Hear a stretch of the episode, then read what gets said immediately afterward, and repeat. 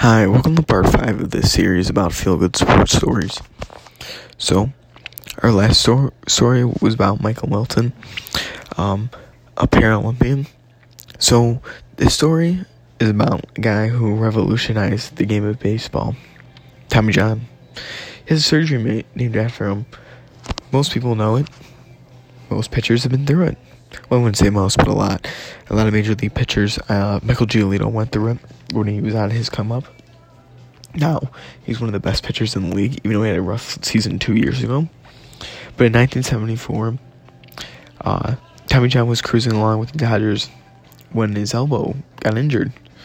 Um, the injury was a death sentence when it first happened uh, to any pitcher. Not that you would die, but that your career was over. It was done, no more, and that's it his uh, tendon that broke was the, ular, the UCL, the ulnar cardial ligament.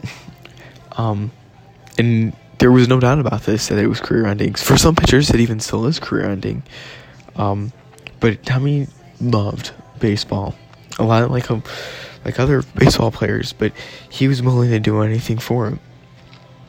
He uh, he agreed to go under um, a radical procedure that would replace the li- ligament from his forearm.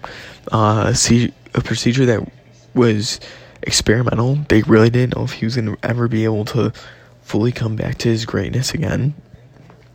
But it was hoped that he would just be able to move his arm up and down without pain, without suffering. But he didn't just want to stop there. So, once his surgery was a success, they named they, it became the name after him. Um, he wrote, ended up recovering and pitching four more se- 14 more seasons in the majors. So looking at this surgery, even now, um, there's a lot of pitchers that feel like Chris Sale is gonna have this surgery. There's a lot of pitchers have gone through this surgery. There's a lot of pitchers that or at the high school level, minor league level, major league level that have had to deal with this at some point, or outfielders, catchers, anyone who puts a lot of stress on their arm. So, for him to kind of give the average baseball player that might injure their arm and do this that lifeline again, him undergoing this surgery, and showing that you can come back, you can be better, you can be down and out and still rise. Gives hope and it just breeds hope for all those baseball players that are out there that their arm just went out on them. Whether it even be the UCL or their shoulder.